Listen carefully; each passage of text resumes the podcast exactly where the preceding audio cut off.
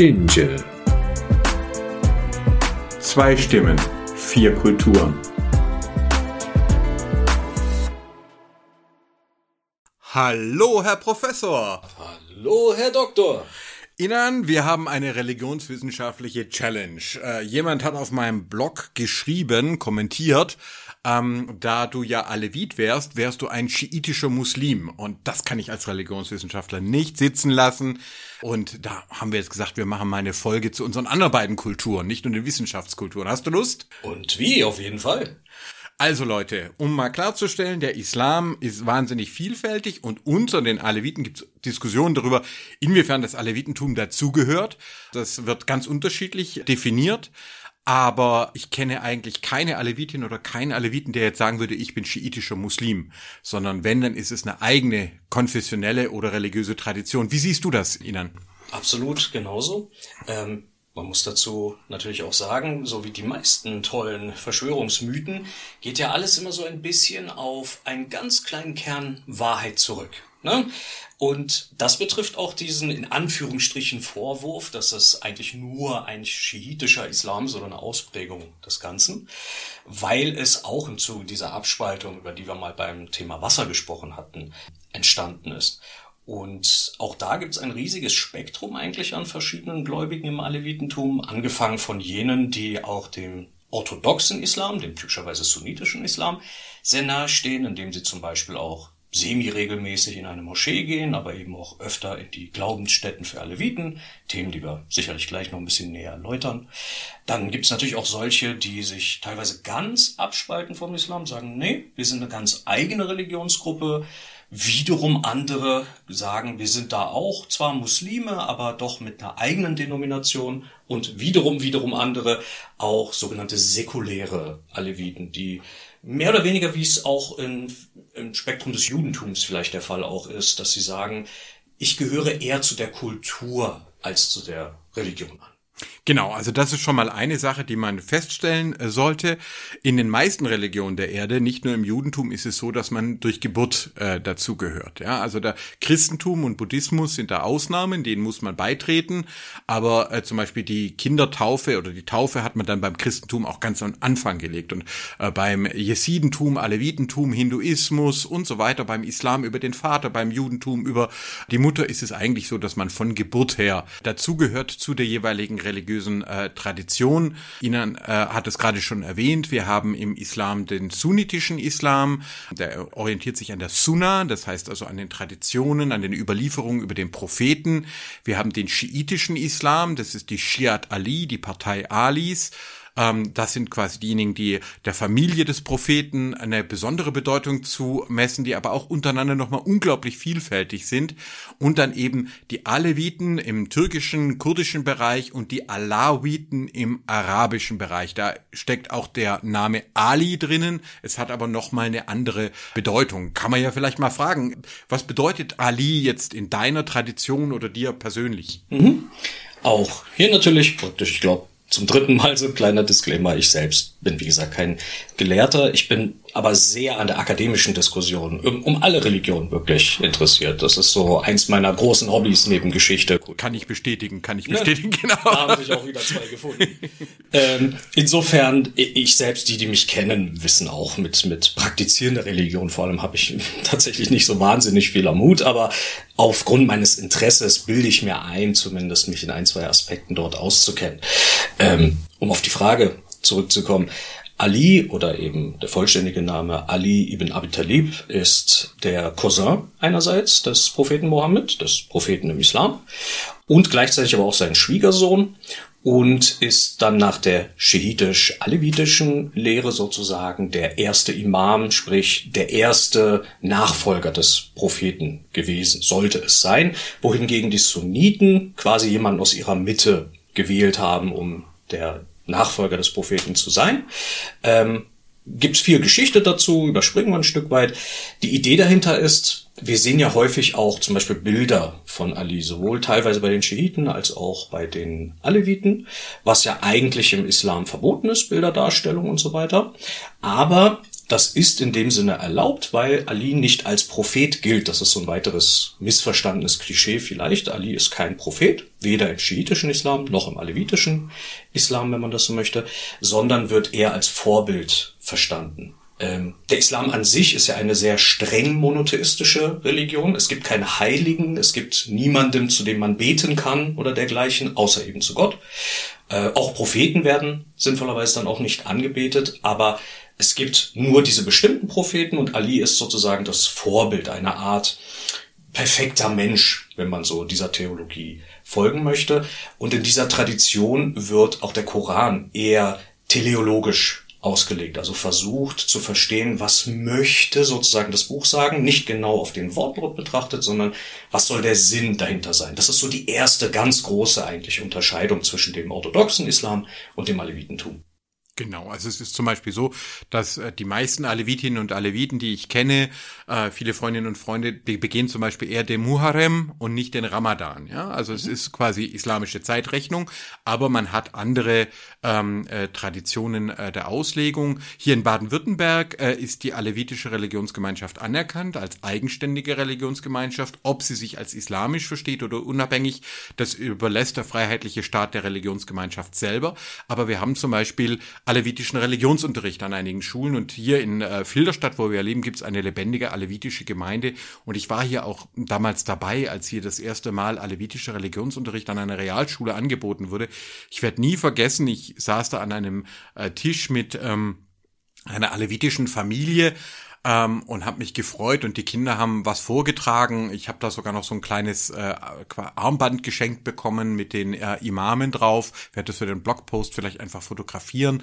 Ähm, und plötzlich brachen diese ähm, Eltern in Tränen aus. Ähm, und ich war erst dachte, uh, habe ich jetzt was falsch gemacht? Und für sie war das nur einfach so total schön, dass ein Staatsbeamter mit ihnen am Tisch sitzt und sich mit ihnen freut und sie sich nicht fürchten müssen, ähm, denn äh, in der Türkei ist das Alevitentum nicht als eigenständige Religionsgemeinschaft anerkannt. Die Kinder aus alevitischen Familien besuchen den islamischen, den sunnitischen Religionsunterricht. Das ist also eine andere rechtliche Situation.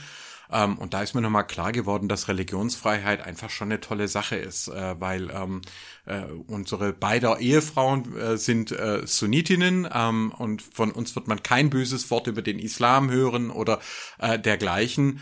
Aber ich als äh, Evangelischer und äh, du als äh, Alevit, äh, es ist eben doch schön, dass wir auch unseren Kindern vermitteln können, ähm, dass es verschiedene Wege zu Gott gibt und wenn man äh, sich für einen entscheidet, dass man das tolerant gegenüber den anderen tun soll. Es ist tatsächlich ähm, kaum, glaube so erwähnenswert oder eigentlich freudig in dem Zusammenhang, ähm, dass wir das zumindest in Deutschland so können und dürfen. Denn du, du hast es schon gesagt, in der Türkei wird das nicht, nicht wirklich als eine Religionsgemeinschaft anerkannt. Ähm, es geht dabei tatsächlich nicht mal um die gesellschaftliche Anerkennung, das ist immer noch mal eine ganz andere Frage. Es geht tatsächlich auch um finanzielle, etwa die Moscheen, also die sunnitischen Moscheen in erster Linie, die werden ja auch vom Staat finanziert. Die ähm, Vorbeter bekommen auch Beamtengehälter und so weiter, Strom, Gas, Wasser wird alles bezahlt. Alevitische Gemeindehäuser müssen das sozusagen über eigene Mittel zur Verfügung stellen und das soweit organisieren. Und das ist nur die staatliche Seite. Das Alevitentum ist über ihre gesamte Geschichte hinweg schon immer verfolgt worden, gerade so im mesopotamischen Raum, Iran, Irak, Türkei natürlich, allen voran. Und man lebt auch sozusagen oder bekommt das quasi vermittelt als traditionelle alevitische Familie, zu denen weder ich gehört habe noch äh, aktuell gehöre. Ähm, für, für diese Menschen ist das gewissermaßen ein positiver Schock, jetzt zu sehen, dass sie nicht nur so offen ihren Glauben ausleben dürfen. In der Vergangenheit würden da wirklich viele, viele Massaker und unvorstellbare Dinge mit den Menschen angestellt. Man spricht da auch wirklich von Pogromen, wie man das auch im deutschen Raum kennt.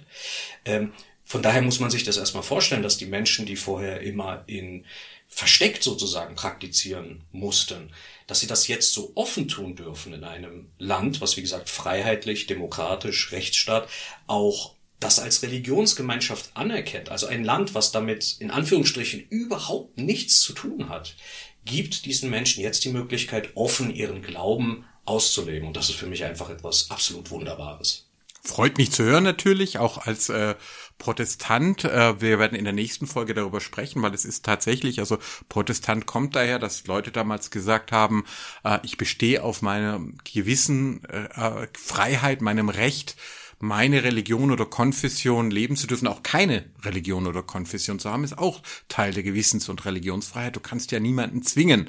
Und das sehen wir ja zum Beispiel im äh, Iran, ähm, dass das auch den Religionen schadet. Also wenn man eine Religion richtig schnell kaputt machen will, dann macht man es mit Zwang. Und äh, der Kommentator, ein sehr geschätzter, langjähriger Kommentator auf dem Blog, hat da gemeint, der Groß-Ayatollah hätte ja gesagt, Aleviten sind Schiiten. Das ist eine gute Gelegenheit, um mal klarzustellen, dass äh, Khomeini, Khomeini kein Großayatollah war. Er hat diesen Rang nie erreicht. Trotz all seiner politischen Macht wurde er von den anderen Großayatollahs nie als Großayatollah anerkannt und er hat einen, der sehr reformerisch orientiert war, sogar kaltgestellt. Also auch da, liebe Hörerinnen und Hörer, ähm, ich weiß, es lebt sich leichter mit Schubladen, aber es ist viel interessanter, wenn man sich wirklich mit den Menschen befasst, ihre Geschichten und es ist eben so, dass wir im Süden der Türkei, im ähm, Norden des Irak, in Syrien, gerade auch in den kurdischsprachigen Gebieten, es gibt verschiedene kurdische Dialekte und Sprachen, eine große Vielfalt von äh, sprachlichen Traditionen haben. Äh, und da gehören Alevitentum und Alawitentum dazu, aber auch das Esidentum zum Beispiel sind Religionen, die haben sich nicht über heilige Schriften organisiert, sondern über Traditionen, über Feste, über Erzählungen. Ähm, und die sind heute zum Beispiel, die alevitische Jugend ist stark auf Instagram aktiv und nutzt also viel stärker äh, ähm, quasi mündliche Medien, als jetzt eben zu sagen, wir machen das alles äh, mit dogmatischen Schriften oder so. Von dem her Gruß von uns Podcastern an alle da draußen. Ich bin Protestant, ich liebe Bücher, aber ich gebe zu, selbst die größten Schriftreligionen haben dann doch immer gesagt, irgendjemand muss es in Sprache übersetzen. Und im Alevitentum ist aber nicht nur Sprache, sondern auch Musik. Willst du uns dazu was sagen? Das stimmt. Das ist ja auch etwas, was ähm, übrigens, glaube ich, bei den meisten monotheistischen Religionen immer so ein bisschen verpönt war, im Islam auf jeden Fall auch, weil das immer so mit Singen und Tanzen und das hat ja auch viel mit, ja, vielleicht teilweise Gotteslästerung zu tun oder sich auf unwichtige Sachen zu konzentrieren. Musik ist tatsächlich etwas, was gerade im Alevitentum eine sehr große Rolle spielt, weil auch das traditionelle Gebet, wobei traditionell auch immer relativ zu betrachten ist, ähm, nicht als solches existiert, wie das im sunnitischen Islam ist, mit den üblichen Gebeten, wie man sie kennt, sondern eher in Form eines Tanzes oder der Aufsagung von Gedichten eben begleitet durch Musik stattfindet. Man kennt vielleicht dieses halbwegs klischeehafte Bild, wo jemand mit so einer einer Gitarre ähnlich aussehendem Instrument äh, da sitzt, die auch so ähnliche Geräusche von sich gibt. Das kennt man als Barlama. Manche kennen das als Saz in einer bestimmten ähm, Form, wo dann eben durch Begleitung von Musik Gedichte vorgetragen werden. Nicht mal zwangsläufig religiöser Natur. Häufig hat das mit Gedenken zu tun oder Bedenken von aktuellen Themen. Ja, da gibt es gewisse Rituale, die man so durchläuft und da spielt die Musik eine sehr große Rolle. Auch die in Anführungsstrichen Vorbeter und Vorbeterinnen. Im alevitischen Islam sind Männer und Frauen äh, von Natur aus gleichgestellt. Das heißt, auch Frauen dürfen selbstverständlich eine sozusagen vorbietende Rolle haben. Vielleicht nehmen wir erst einmal äh, das Thema heilige Familien. Also ganz früher gab es im Alevitentum auch ein Kastensystem, wie es das heute noch im Jesidentum äh, gibt. Das gibt es heute nicht mehr oder zumindest äh, wird mir gesagt, das spielt keine Rolle mehr unter Alevitinnen und Aleviten. Aber es gibt äh, sogenannte heilige Familien, wo Männer und Frauen dann auch eine besondere äh, Rolle haben. Magst da vielleicht kurz uns erzählen, was damit auf sich hat? Auch das stimmt. Ähm, das geht auf die Bezeichnungen tatsächlich auch zurück. Ähm, wir sprechen ja hier von den Pirs als gewissermaßen geschlechtsneutraler Begriff. Der Dede zum Beispiel ist dann die männliche Form davon und die Anna ist dann die weibliche Form. Übersetzt heißt Dede ja so viel wie Opa oder Opi, streng genommen, so ein bisschen niedlicher. Und Anna wiederum nicht Oma oder dergleichen, sondern Mutter eigentlich so ein bisschen in der Umgangssprache. Und es ist üblicherweise so, dass diese Dedes und Annas von der Prophetenfamilie auch abstammen, wodurch sie sozusagen die Glaubens, auch die Rituale selbst, die Sagen, die Erzählungen, die teilweise auch Gedichte mitnehmen und allein dadurch, also auch durch ihr Wissen vor allem, diesen Status erhalten. Man muss dazu aber gleichzeitig sagen, dass während dieser Gem-Rituale ähm, Hierarchien grundsätzlich komplett abgeschafft werden. Also man kann auch ein Doktor der Religionswissenschaften sein oder ein Professor der Wirtschaftswissenschaften. Am Ende kann es sein, dass eine dieser zwölf Rollen, die üblicherweise bei so einem Ritual stattfinden, ich am Ende vielleicht den Boden kehre, ja, oder die Türwache spiele. Das spielt da absolut keine Rolle, ja. Und das ist so eine Tradition eher. Es ist natürlich schwierig, darauf vielleicht da so ein ganz genaues Auge drauf zu legen, zu sagen, stammt jetzt jeder und jede wirklich von der Prophetenfamilie ab. Aber das ist natürlich bei vielen Religionen der Fall. Häufig kommt das natürlich auch immer noch aus der, Tradition begründet. Aber an dem Grundkonzept ändert sich nichts. Meistens die weiseste Person, egal ob männlich oder weiblich, übernimmt auf eine Art die Führung eines, eines solchen Rituals. Genau, und ich erlebe auch in alevitischen Gemeinden, dass zunehmend auch eine akademische Bildung an Bedeutung gewinnt. Also es wird geguckt, was weiß die Person ähm, mit großem Respekt. Ich bin auch schon selber dann gebeten worden zu sprechen, obwohl ich ja Christ bin, aber eben als äh, Gast sozusagen. Ähm, es gibt inzwischen auch in einzelnen Gemeinden werden auch Nicht-Aleviten akzeptiert, wenn sie dazu äh, gehören wollen zur Gemeinde oder Kinder aus gemischten Familien. Da hat, tut sich viel. Also das Alevitentum, weil es eine mündliche Tradition ist, entwickelt sich also auch. Und das ist also wichtig. Ähm, es gibt also Traditionen wie eben diese Familien, quasi Hüter äh, heiliger Traditionen, Männer und Frauen. Aber ich merke schon, dass das Alevitentum sich selbst auch reformiert, sozusagen, also auch in der Entwicklung dabei ist. Und über jedes der Themen, das wir hier sprechen, würden wahrscheinlich auch unter Aleviten ganz äh, lustige Debatten stattfinden. Total. Aber wir haben ja noch, hast du auch angesprochen, äh, die Gem hast du äh, genannt. Wir haben im sunnitischen Islam, auch im schiitischen Islam die Moschee, aber wir haben eigene ähm, Gebetshäuser, ähm, Gotteshäuser in äh, der alevitischen Tradition, die Gems. Magst du da vielleicht auch den Hörerinnen und Hörern noch was sagen? Sehr gerne. Also, ich glaube, zu den Moscheen selbst braucht man nicht mehr viel zu sagen. Die sind recht einfach zu erkennen. Die traditionellen sind natürlich in diesem schönen orientalischen Stil, meist mit diesen Minaretten, wo wir ja dann auch diese Lautsprecher haben. All das werden wir bei sogenannten Gem-Häusern, übersetzt so viel wie Gemeinschaftshäuser, auf keinen Fall finden. So etwas gibt es dort nicht. Das sind meistens relativ einfache Gebäude, meistens eine kleine Halle, vielleicht auch der Geschichte geschuldet, weil das ja immer heimlich gewissermaßen stattfinden musste. Aber das ist so vielleicht die beste Entsprechung noch zu einer Moschee. Es unterscheidet sich darüber hinaus noch in vielen, vielen weiteren Punkten. Zum einen das Gebet, ist wahrscheinlich der offensichtlichste Punkt. Der findet nicht traditionell statt mit dem Teppich, mit dem Verneigen und dem Verbeugen, sondern das findet häufig in Form eines Tanzes statt. Ähm, das ist allerdings schon so die Mitte der ganzen Sache. Es geht häufig ja damit los, dass auch diese zwölf Rollen, von der wir vorhin gesprochen werden, auch ein bisschen verteilt werden. Ich werde jetzt wahrscheinlich nicht alle einzeln nennen, ähm, aber eine Handvoll davon halte ich für sehr, sehr interessant und erwähnenswert.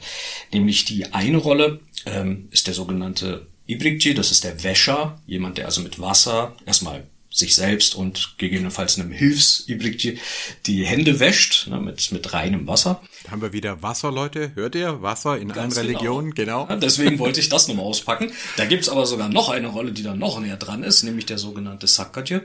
Das ist der Erzähler, der über Kerbela spricht. Also dort Erzählungen, Geschichten jedes Mal und, das wird hoffentlich dann auch nochmal äh, besonders wichtig für alle in den Ohren klingeln, die Wichtigkeit des Wassers auch nochmal erwähnt, ja, als, wie wir es so oft gesagt haben, Quelle des Lebens, ja, und wie sie eben in der Geschichte denen, gerade jenen Aleviten verwehrt wurde, um diese Kämpfe eben ähm, anzugehen, das ist eine dieser Rollen. Eine weitere traditionelle Rolle, die dann auch im Zuge der Zeit entstanden ist, ist der sogenannte Kaputier, also der Türsteher sozusagen, ja, der halt für die Sicherheit der Gemeinde dann verantwortlich war. Der musste ja an der Tür gucken, wer oder was da reinkommt und wenn die Zeremonie angefangen hat, waren auch die Türen zu sozusagen. Ja, in dem Zuge sind natürlich auch viele, viele ich sag mal freundlich, Klischees entstanden aufgrund von Nichtwissen, ähm, was da eigentlich passiert hinter verschlossenen Türen. Natürlich alles Lügen und Propaganda,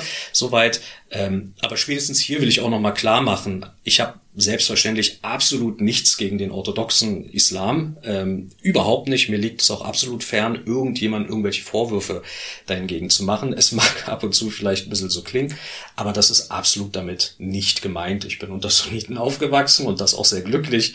Ähm, ich versuche nur die Unterschiede auf jeden Fall darzustellen und das ist nun mal im Zuge der Verfolgungen damals auch mit passiert. Ja, das haben wir ähnlich auch im äh, Isidentum, wobei da der Konsens ist, dass es tatsächlich eine eigene Religion ist. Ähm, aber es ist, äh, sind auch sehr viele Traditionen sehr ähnlich, zum Beispiel auch Peers, also Priesterfamilien, Sheikhs, also und dann Muriden sind die äh, Schülerfamilien. Aber das ist also als Religionswissenschaftler habe ich gesehen, das ist ganz viel unglaublich nah. Das äh, Alevitentum ist natürlich schon durch eine längere Phase von Bildung und Verstädterung äh, gegangen. Viele sind äh, jetzt in eher progressiven ähm, äh, äh, Parteien oder, oder Milieus unterwegs. Ähm, aber es gibt auch durchaus äh, Aleviten, die sagen, wir brauchen eine stärkere Betonung von Spiritualität, Tradition, Familie, also so wie in anderen Religionen auch. Und dadurch, dass eben jede gemischte Ehe in der Vergangenheit dazu geführt hat, dass quasi die Leute dann praktisch verloren waren, also dass man gesagt hat, wenn du in die die, die Mehrheitsgesellschaft reinheiratest in den sunnitischen Islam, dann gehörst du nicht mehr dazu. Gab es diese Abgrenzungen, die Vorwürfe, Aleviten, Alevitinnen würden Unzucht treiben in Gems und so weiter. Und mhm. hier kann ich also auch mal einfach sagen, Leute, das ist Quatsch, äh, glaubt äh, so etwas nicht. Wir haben hier einen klassischen Fall, wie Mehrheiten und Minderheiten miteinander umgehen und da braucht sich, glaube ich, auch niemand auf christlicher Seite ähm, die Nase so hochhalten. Da haben wir in der Vergangenheit auch ähm, sehr, sehr viel äh, Unheil über, über religiöse Minderheiten gebracht, das Judentum und andere. Ähm, und in der islamischen Welt war es eben so, der sunnitische Islam hatte sich dann in den Zentralen durchgesetzt. Das war ein schriftorientierter Islam und die alten sprachlichen Traditionen gerieten unter Druck und manchmal waren es dann auch Kämpfe und Verfolgungsdruck. Das Alevitentum ist bekannt dafür, dass die soziale Gerechtigkeit eine große Rolle spielt, also dass man sagt, es soll zum Beispiel niemand hungern und äh, äh dergleichen. Ähm, äh, ist das etwas, wo du sagen würdest, oder auch Umwelt, also Mitweltschutz sogar, haben wir schon sehr, sehr, sehr, sehr früh.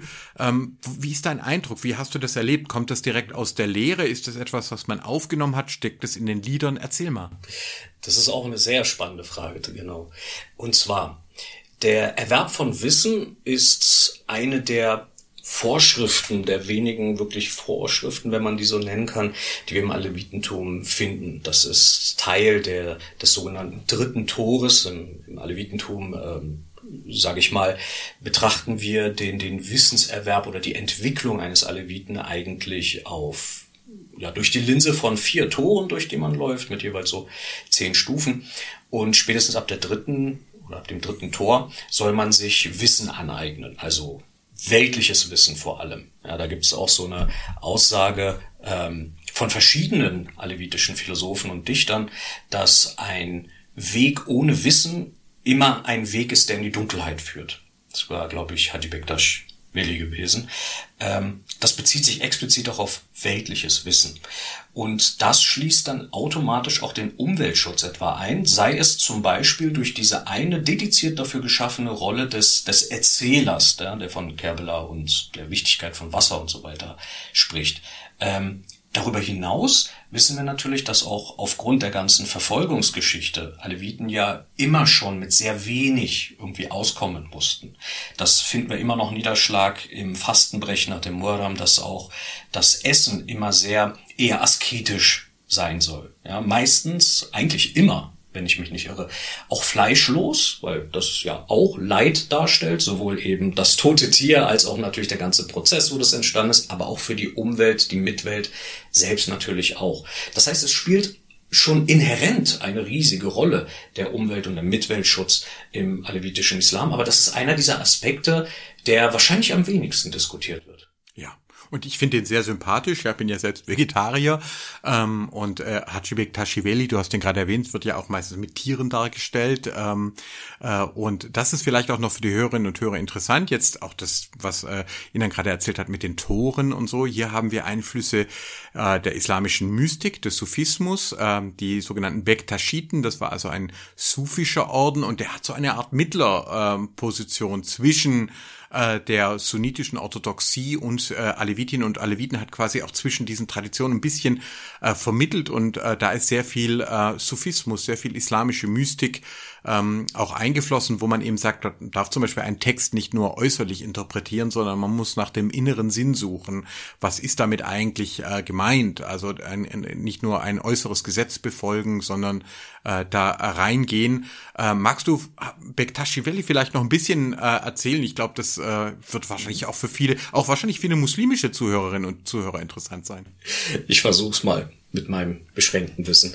Haji Bektaschwili ist einer der großen Vorbilder. Du hast es schon einerseits gesagt, ist natürlich ein großer Sufi-Mystiker gewesen, einer dieser jenen Muslime, die sich eben auch auf mystischer Ebene versucht haben, mit dem Koran und der Auslegung natürlich mit zu beschäftigen. Und in dem Zuge auch für seine Zeit, also selbst vielleicht zu der Person selbst, so stammt auch aus dem persischen Raum, wenn ich mich nicht ganz irre, und hat auch versucht in seinen Auslegungen naja, vielleicht nicht aktiv versucht, aber jetzt zumindest geschafft, hier und da vielleicht mal den ein oder anderen kleinen Skandal auszulösen, weil das doch, wir würden heute das progressiv nennen, sehr wahr. Also mit, mit Aussprüchen wie zum Beispiel bildet die Frauen. Ein, ein sehr, sehr kurzer Satz, aber ein, einer, der sehr, sehr gewichtig ist natürlich. Er hat früh erkannt, dass natürlich die Gleichstellung von Mann und Frau eigentlich Voraussetzung ist für jede nachhaltig gut funktionierende Gesellschaft. Ja. Er hat die besondere Stellung des Wissens und des Wissenserwerbs, auch vor allem des weltlichen Wissens, herausgestellt. Er hat auch immer gesagt, dass das Gebet alleine eines Mannes, also Mann stellvertretend dann natürlich für die Menschheit, ähm, absolut nichts wert ist, wenn man das sozusagen versteckt in einer Höhle irgendwo macht und vielleicht bis zum Ende seines Lebens das durchzieht. Was hat man damit erreicht? Die Idee ist es, oder seine war es dann zumindest, dass man mit dem, was man mit seinen religiösen Pflichten und Aufgaben tut, auch immer einen Beitrag zur Menschheit und der Weiterentwicklung der Menschheit als solche beitragen soll. Genau, ist ja auch ähm, etwas, was auch äh, gepflegt wird, auch zum Beispiel bei Alevitinnen und Aleviten, die Deutsch sprechen, dass sie gerne von Janlar, von den Seelen sprechen und damit ausdrücklich auch nicht alevitische Menschen meinen. Also es ist quasi der Dienst am Mitmenschen und sogar auch an Tieren und Pflanzen. Das ist sozusagen ein Auftrag. Auch da wieder als Info, man, es war nicht möglich zu konvertieren. Also das heißt, es gibt keine alevitische Mission oder gab keine alevitische äh, Mission. Aber man hat sich durchaus, wo das möglich war, auch der äh, den Mitmenschen, den Tieren und Pflanzen verpflichtet äh, gefühlt. Also es ist eine wirklich äh, eine, eine schöne Tradition ähm, und ich bin äh, dankbar, dass es in Europa die Freiheit gibt, sie auch zu leben ähm, in, in Deutschland ähm, und äh, quasi manchmal hatte ich mit alevitischen Freundinnen und Freunden auch Diskussionen, weil es sehr politisch war und ich dann auch gesagt habe, bei allem, ich bin selber äh, ja auch aktiv in der Politik und und äh, in der Partei und und alles, aber äh, die Traditionen, die man mitbekommen hat, die darf man auch wertschätzen, die darf man auch weitergeben, äh, weil das wäre dann irgendwann traurig, wenn wir dann alle nur noch äh, quasi in einer flachen Kultur äh, leben. Wir könnten an der Stelle hier viel weitermachen, ja, äh, die äh, Janitscharen, die Bektaschiden hatten damit zu tun, in Albanien sind sie eine eigene Religionsgemeinschaft, aber wir wissen, dass Religionswissenschaft ist ja nicht der einzige Schwerpunkt dieses äh, Podcasts. Ähm, aber ich würde dir jetzt gerne einfach noch eine Frage stellen äh, die offen ist. Ähm, was ist dir persönlich am Alevitentum eigentlich so äh, das Wichtigste? Also jetzt nicht die Gelehrtenperspektive, sondern was daran berührt dich als äh, Professor Dr. Inan Inje, wenn du gerade mal nicht Professor Dr. Inan Inje bist, sondern einfach nur der Inan? Die Gelehrtenperspektive. ich hab's versucht, Leute, ich hab's versucht. Nein, tatsächlich ist es mir wahnsinnig wichtig und das sollte eigentlich alle Religionen betreffen, dass das Alevitentum in erster Linie eine sehr humanistische Religion oder Religionsgemeinschaft ist. Das Interessante dabei ist, dass es eigentlich gar keine Pflichten im Sinne von Gesetzen gibt, wie wir sie zum Beispiel im orthodoxen Islam, aber auch im Christentum, Judentum und vielen anderen Glaubensgemeinschaften auch finden. Das heißt, jeder und jede ist in erster Linie seinem eigenen Gewissen gegenüber verpflichtet. Das heißt, zum Beispiel im Alevitentum ist äh, Alkohol keine Sünde per se. Denn Alkohol ist ja erstmal nur eine Substanz, wie jeder andere auch. Wie ein Stück Brot oder ein Stück Fleisch. Die Menge macht's. Das heißt, wenn du nicht gewährleisten kannst, dass du das einigermaßen verantwortungsvoll konsumierst, dann ist das für dich auch eine Sünde. Aber es muss nicht dieselbe Sünde sein für jemand anderen, der, zum Beispiel ich, vielleicht einmal im Monat sich so ein Bierchen gönnt oder einen Wein oder dergleichen. Andererseits einige Regeln gibt es immer noch, die traditionell verfolgt werden, wie zum Beispiel der Verbot von Schweinfleisch. Ich gehe mal davon aus, dass immer noch 98 Prozent oder 95 Prozent aller Leviten immer noch kein Schwein essen zum Beispiel. Ich habe das in meiner Vergangenheit, Kind, Jugend gemacht. Heute, spätestens seit ich natürlich in einer äh, auch sunnitischen Ehe lebe, ähm, auch schon längst nicht mehr. Aber das ist der Punkt, auf den ich hinaus will. Der, der wichtigste Aspekt, glaube ich, und das muss aber auch nicht allein im Alevitentum liegen, ist allerdings im Alevitentum, dass der humanistische Aspekt, Aspekt, die Eigenverantwortung ganz groß geschrieben wird.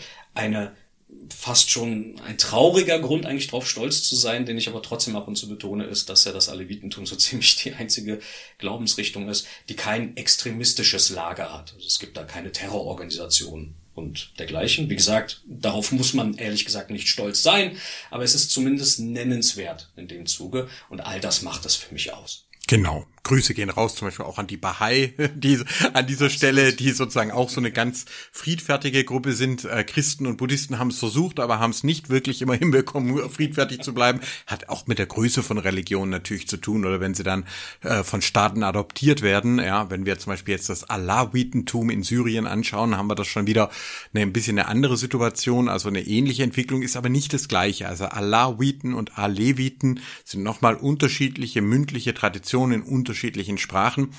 Aber ich denke, äh, liebe Hörerinnen und Hörer, äh, oder wir hoffen, ihr habt einfach gemerkt, Dialog ist eine wunderbare Art, Tradition zu pflegen. Wenn du mit jemand anderen im Gespräch bist, dann entdeckst du ähm, was über den anderen, aber auch über dich selbst. Und das ist eigentlich, was wir, glaube ich, beide sagen können. Redet miteinander, Leute. Und zwar am allerbesten, wenn ihr unterschiedlichen Religionen und Weltanschauungen ähm, angehört, redet miteinander, weil es gibt keinen Grund, sich an die Gurgel zu gehen. Man kann sogar zusammen am, beim Podcasten richtig Spaß haben. Und ich werf auf den Innern nicht mit Taufwasser und er zieht nicht Alis Kurzschwert, äh, sondern wir leben zusammen mit unseren äh, quasi Familien, wo wir dann noch mehr Tradition haben, weil wir einfach sagen, es gibt auch so viel Gemeinsamkeiten ähm, und so viel, auf das wir uns einigen können. Ähm, da wären wir doch bescheuert, äh, wenn wir zum Hass in der Welt noch mehr beitragen. Oder wie siehst du das? Die größte Ehre ist die Kritik weil wir damit sicherstellen, dass wir uns überhaupt mit dem Gedankengut eines jemand anderen überhaupt auseinandersetzen. Ja, Kritik ist ja nicht gleichzusetzen mit Beleidigung oder Ablehnung. Kritik heißt erstmal überprüfen. Und wenn ich etwas überprüfe, dann beschäftige ich mich damit. Und aus diesem Grund bin ich auch wahnsinnig gespannt darauf, was wir dann beim nächsten Mal etwa über den, insbesondere über das evangelische Christentum von dir hören werden. Ja, das ist, äh, da freue ich mich auch, weil viele Leute natürlich denken, Christentum ist Papst ähm, und äh, äh, auch vielleicht gar nicht wissen, dass es äh, Pfarrerinnen gibt. Also für mich war, ich bin in einer nicht religiösen Familie aufgewachsen, für mich war klar, ich werde nie eine Kirche äh, beitreten, in der Männer und Frauen nicht gleichberechtigt sind. Also an dem Punkt bin ich dann tatsächlich nah beim Alevitentum. Ich bin auch nicht religiös aufgewachsen, vielleicht, falls du das noch nicht erwähnt hast. Ja, genau. Also ihr seht bewusste Entscheidungen und ähm, das äh, quasi, da freue ich mich. Das nächste Mal nehmen wir also den Protestantismus. Danach gehen wir aber auch wieder in die Wirtschaftswissenschaft, ähm, damit ihr auch weiter Freude dran habt, wenn es äh, heißt, äh, hallo Herr Professor. Und hallo Herr Doktor.